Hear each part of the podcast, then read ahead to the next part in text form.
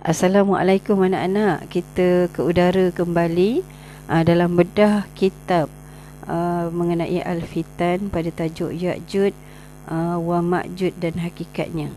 Okey, hari ini kita akan terus sambung pada muka surat 34 tentang bentuk binaan tembok. Okey, seperti yang Allah Taala rakamkan dalam Al-Quran iaitu di dalam uh, surah uh, Al-Kahfi, surah yang ke-18 ayat 95 dan 97 Allah telah berfirman dengan maksudnya dia menjawab kekuasaan dan kekayaan yang Tuhan ku jadikan daku menguasainya. Lebih baik daripada bayaran kamu. Oleh itu bantulah daku dengan tenaga kamu beramai-ramai.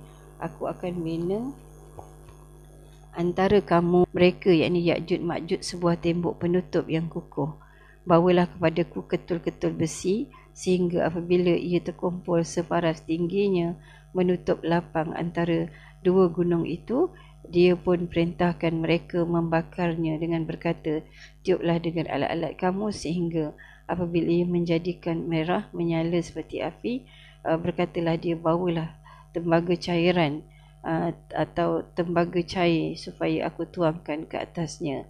Maka mereka tidak dapat memanjat tembok itu dan mereka tidak dapat untuk menembuknya.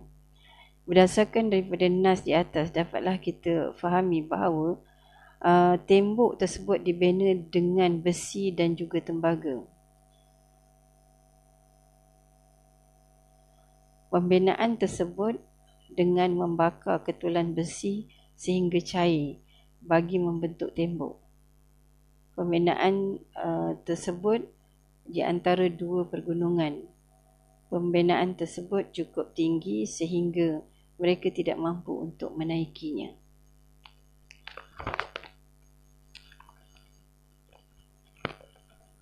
Ada ada pendapat yang mengatakan tingginya 200 hasta. Ada pendapat mengatakan 800 hasta berkenaan dengan lebar lebarnya dan ada pendapat yang menyatakan 50 hasta. Justru bentuk pembinaan dan juga sifat binaan yang kukuh, besar dan tinggi dikatakan menggunakan alat yang luar biasa dan kemahiran yang amat hebat.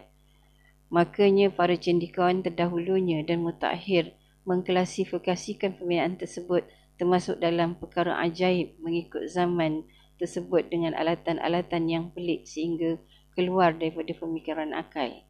Kami tutup perbincangan ini dengan menukilkan apa yang dinyatakan oleh Ibnu Jarir dan Ibnu Mardawah daripada Abi Bakrah Al-Syafi bahawa seorang lelaki berkata, Ya Rasulullah, sesungguhnya aku melihat benteng atau tembok Ya'jud Ma'jud. Kemudian baginda wasallam bersabda, sifatkannya kepadaku, jawab lelaki itu.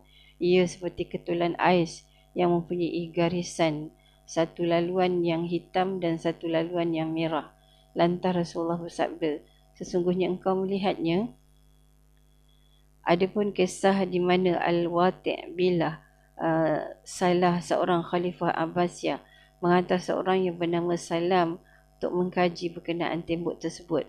Maka kebanyakan ahli sejarah menganggap dhaif.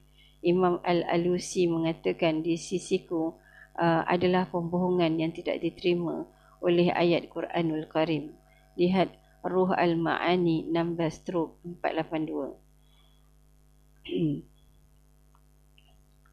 Okey, uh, dalam muka surat 37 kita tengok uh, footnote uh, yang ke-9 diceritakan bahawa pada tahun 842 kekhalifan Abbasiyah Al-Watiq Billah bermimpi bahawa dinding pemisah yang mengurung kedua suku uh, itu hancur disebabkan mimpi itulah beliau kemudian menghantar sekumpulan penyelidik yang diketuai oleh Salam menuju ke gerbang besi tersebut.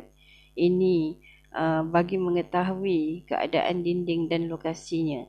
Al-Watsik mengarahkan uh, kepada Salam untuk mencari maklumat berkenaan tembok itu. Ketika itu bersama Salam ada 50 orang.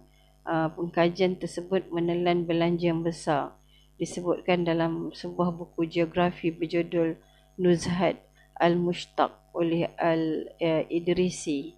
Al-Watiq memperuntukkan belanja 5,000 dinar untuk pengkajian itu. Mereka akhirnya mendapati gerbang di antara uh, gunung selebar 137 meter dengan tiang besar di kiri kanan tersebut uh, dari galang-galang besi yang dituang uh, dengan cairan tembaga uh, tempat digantung daun pintu raksasa. Kisah ini menyebutkan Salam melihat pergunungan yang terpisah oleh lembah.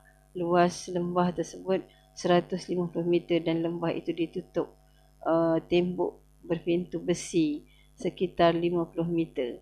Lihat Nuzhat Al-Mushtaq fi uh, Ikhtiraq Al-Afaq oleh uh, Sharif Al-Idrisi halaman 934 hingga 938. Al-Idrisi yang menceritakan bahawa menurut cerita Salam penduduk di sekitar pegunungan biasanya memukul kunci pintu besi tiga kali dalam sehari. Uh, setiap itu mereka melekatkan telinga pada pintu untuk mendengar reaksi dari dalam pintu. Lalu mereka mendengar gema teriakan dari dalam. Perkara tersebut menunjukkan bahawa di dalam pintu tersebut memang ada makhluk jenis manusia yang dinamakan Ya'jud dan Ma'jud.